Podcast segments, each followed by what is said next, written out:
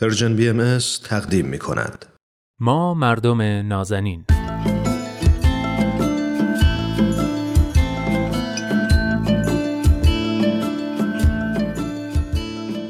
سلام. سلام به شما مردم نازنین. خیلی خوش اومدید به برنامه خودتون. ما مردم نازنین. من نوید توکلیم و امروز هم همراه با دوست خوبم ارسطو رحمانیان پژوهشگر علوم اجتماعی قراره که درباره موضوع برنامه یک گفتگوی کوتاه جامعه شناختی داشته باشیم.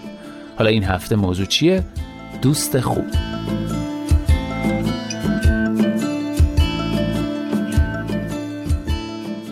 خب عرستو جان خیلی خوش اومدی. خیلی ممنونم که امروزم با ما هستی و به طور خاص خیلی خوشحالم که دوست خوب و باسوادی مثل تو دارم. البته در اشل بزرگتر بسیار خوشحالم که دوستانی به خوبی شنوندگان ما مردم نازنین دارم. در مورد دوست و دوستی معنی کلش رو طبعا هممون می‌دونیم اما مطمئنم که تعریف دقیقتر و علمیتری هم داره. اگه موافقی کمی توی موضوع عمیقتر بشیم و با همین تعریف شروع کنیم. منم درود میفرستم. خدمت شما دوست خوبم. نوید توکلی و همینطور دوستان خوب شنونده برنامه. موافقم.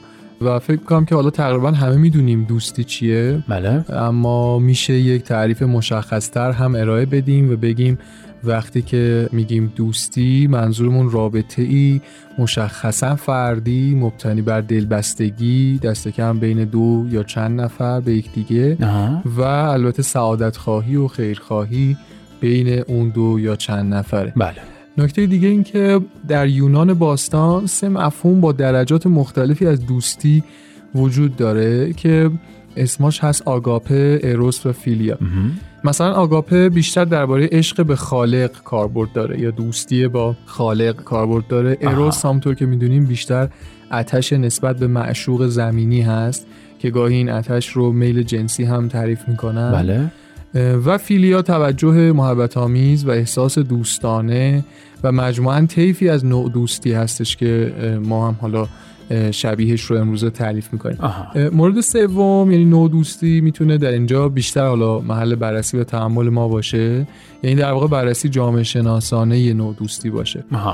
با این تعاریف همین الان هم می‌تونیم تلویحا بگیم که نودوستی نقش محوری در حیات اجتماعی و البته زندگی فردی ما داره. بسیار خب پس بریم سراغ نودوستی و اول از همه در مورد همین اهمیت نودوستی در جامعه شناسی و به طور کل در جوامع انسانی صحبت کنیم. بله این مفهوم میشه گفت جزو مفاهیم قدیمی جامعه شناسی هم هست به خاطر اینکه آگوست کنت که به عنوان پدر علم جامعه شناسی شناخته میشه.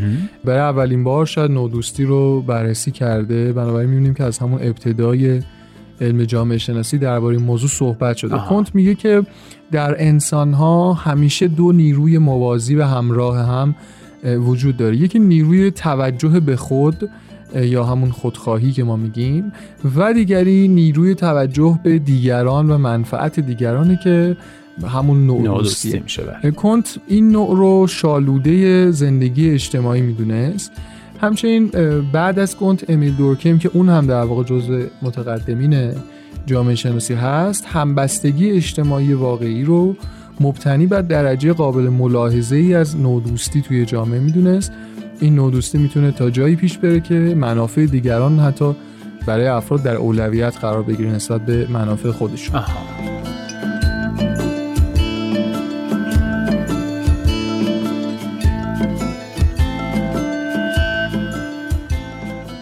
اما بررسی ها رو اگه ادامه بدیم شاید بهتر باشه وارد حوزه جامعه شناسی اخلاقی بشیم و درباره نظریه سیرایت میلز که از بزرگان این حوزه یعنی جامعه شناسی اخلاقی هست صحبت کنیم. میلز معتقد یکی از مهمترین مسائل اجتماعی امروز بحث کاهش نودوستی در جوامع مدرنه خصوصا تو شهرهای بزرگتره. بله. تو این جوامع تا زمانی که بحرانی به وجود نیاد تقریبا حس نودوستی اجتماعی چندان دیگه دیده نمیشه و شاید بتونیم بگیم بسیار در سطح ضعیفی وجود داره عجب. مثلا نمونهش توی اخبار ایران وقتی بحرانی مثلا مثل سیل به وجود میاد یا زلزله مردم جوامع شهری به یک باره توجهشون به وضعیت همتایان خودشون در شهرهای دیگه جلب میشه و سعی می‌کنن با فداکاری و دلسوزی و اینها به اونا کمک بکنن درسته بله. در حالی که همیشه آدمایی که مستحق کمک هستن حتی کمک های مهم هستن وجود, دارن بله. اطرافشون ولی در شرایط بحرانی قرار نگرفتن یا در شرایطی قرار نگرفتن که این حجم نوع دوستی رو برانگیخته کنه آها. و همین وقتی که خیلی اوضاع بحرانی میشه در واقع آدم ها به جنب و جوش میفتن برای اینکه حالا نودوستی خودشون رو ثابت کنن البته به این نظر سیرایت میلز میشه بحث تبلیغات و رسانه و تاثیرش بر زندگی مردم باز هم همین جوامع شهری بزرگ رو اضافه کرد. تو این جوامع احساسات و هیجانات مردم بیشتر در معرض رسانه ها برانگیخته میشه تا در برابر پدیده های اجتماعی موجود. درسته. در واقع رسانه ها واسطه بسیار مهم و اثرگذار هستند در حد تصمیم گیرنده که مردم در چه موضوعی نودوستیشون برانگیخته بشه و در کدام موضوع نشه. مثلا در همین اخبار نسبتا اخیر مردم در برابر موضوع تعرض حالا یک آدم مشهور به یک فرد دیگه یا افراد دیگه حس نودوستیشون برانگیخته شد و کمپین هایی تشکیل دادن کلی وقت گذاشتن کلی فعالیت کردن کلی انتقاد کردن با هم جر و بحث کردن تو رسانه اینها. بله. در حالی که مثلا شاید مشابه این اتفاق با ابعاد چند ده برابر و به طور مستمر از خیلی قدیم در تمام شهرها خصوصا شهرهای مرزی داره اتفاق میفته و چیزی هم نیستش که آدما ندونن این اطلاع نداشته باشن. ولی اصلا کسی توجه به خصوصی هم نکرده. چون رسانه ها اون یک مورد رو به خوبی پوشش دادن و. بقیه رو نه. در واقع رسانه ها تصمیم گرفتن در این مورد مردم احساس نودوستیشون برانگیخته بشه و در اون موارد دیگه نه. و علتش هم خب طبیعتا منافع رسانه هاست. از طرف دیگه مردم هم در جوامع شهری تصمیم گرفتن کنترل هیجانات و احساسات خودشون رو به رسانه ها بسپرن نه وقایع حقیقی اطرافشون. درسته. مثال بخوایم بزنیم مورد دیگهش اخیرا تو جمعآوری کمک برای یک خردسال اه، ظاهرا بیمار اتفاق افتاد. حالا با فرض بله. اینکه اخباری که برای اون وجود داشت حالا دقیق و درست هم بود اگرچه که این کمک کردن در جای خوش بسیار کار خوبیه بله. و نشانه حس نودوستی شدید مردمه و البته می‌تونیم از نظریه سیرایت میلز استفاده کنیم که وقتی اوضاع خیلی بحرانی شد و این خبر پیچید مردم حالا عده‌ای از مردم به شدت همراهی کردن و سعی کردن که به حال کاری انجام بدن برش اما. میشه اینجوری هم قضیه رو دید که پس تا الان چرا این نوع دوستی فعال نبود. مثلا در موردی اخیرا همین موردی که صحبت شد میزان کمکی به خردسال شده تا مسئلهش که حالا مرتبط با یک بیماری خاصه حل بشه شاید معادل کمک به هزاران خردسال دیگه برآورده شده بله. که می‌تونه حالا اونا رو از خطر مرگ نجاتشون بده. ولی این اتفاق نیفتاد و نمیفته. باز هم نقش رسانه اینجا خیلی پررنگه. اون خردسال رسانه قوی داره و بقیه خردسالان خصوصا که تو مناطق حالا کوچکتر و اینا هستن یا دستشون در واقع به رسانه نمی‌رسه این رسانه رو ندارن ندارم. بله. و باز در طرف مقابل می‌بینیم که ساکنین جوامع شهری بزرگتر علاقمند به برانگیخته شدن حس نودوستی نسبت به پدیده دارن که رسانه مثل یک خوراک بسته‌بندی شده و شیک جلوی اونها می‌ذاره و نه البته در برابر واقعیت های اجتماعی که اطرافشون هست. از این دست مثال ها در همه جامعه هست بله. رسانه در تمام دنیا چنین نقش رو ایفا می‌کنن. اما کم و بیش همینطور روحیات و فرهنگ مردم هم خب به هر حال در میزان کم و زیاد شدن این ماجرا تاثیر داره. مثلا جامعه‌ای که مثل ایران احساسی تر مردم و هیجانی تر نسبت به پدیده ها برخورد می‌کنن به یک شکل رفتار می‌کنن با سایرین به شکلی دیگه.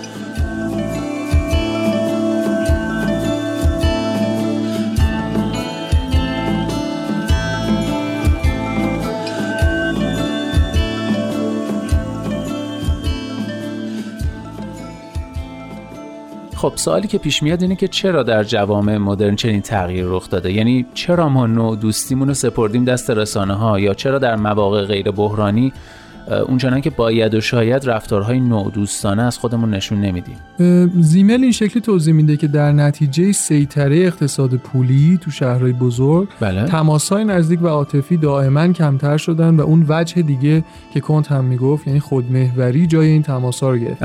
از زاویه دیگه رابرت پارک معتقده که خود پدیده رشد شهرها و بزرگتر شدن فضای شهری این باعث میشه که به تدریج روابط مستقیم جای خودشون رو به روابط غیر مستقیم میده. همچنین دفعات برقراری رابطه بین افراد تو مدت زمان مشخص خب طبیعتا کمتر کمتر. میشه.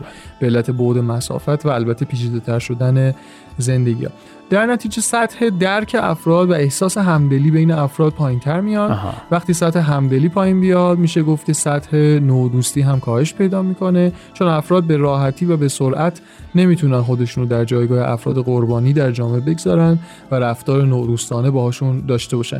البته این موضوع اخیر به نظریه همدلی یا امپاتی مشهوره که توسط باتسون بررسی شده. بسیار خوب. و جمعندی کلا پدیده دوستی و خصوصا وجه کلان اجتماعیش و مخصوصا همین نوع دوستی خیلی پدیده مهمیه بله. خصوصا برای ما افرادی که اغلب تو جامعه بزرگ شهری زندگی می‌کنیم درک این پدیده و اضطرار توجه بهش منوط به یک فهم اولیه از ماهیت دوستی و ماهیت نودوستی و البته درک پدیده ها و سازوکاری هست که این حس رو در ما برانگیخته می‌کنه و یا در کنترل خودش قرار میده نمی‌دونم به عنوان پیشنهاد و حال اولیه میگم که عزیزان اگه بتونن کتاب دوستی از مجموعه دانشنامه فلسفه استنفورد رو اگه تونستین تهیه و مطالعه کنین کتاب ترجمه فارسی هم شده و ظاهرا خوشبختانه تو کتاب ایران موجوده. در جاهای دیگه دنیا هم که می‌تونن نسخه اصلی رو دسترسی داشته باشن.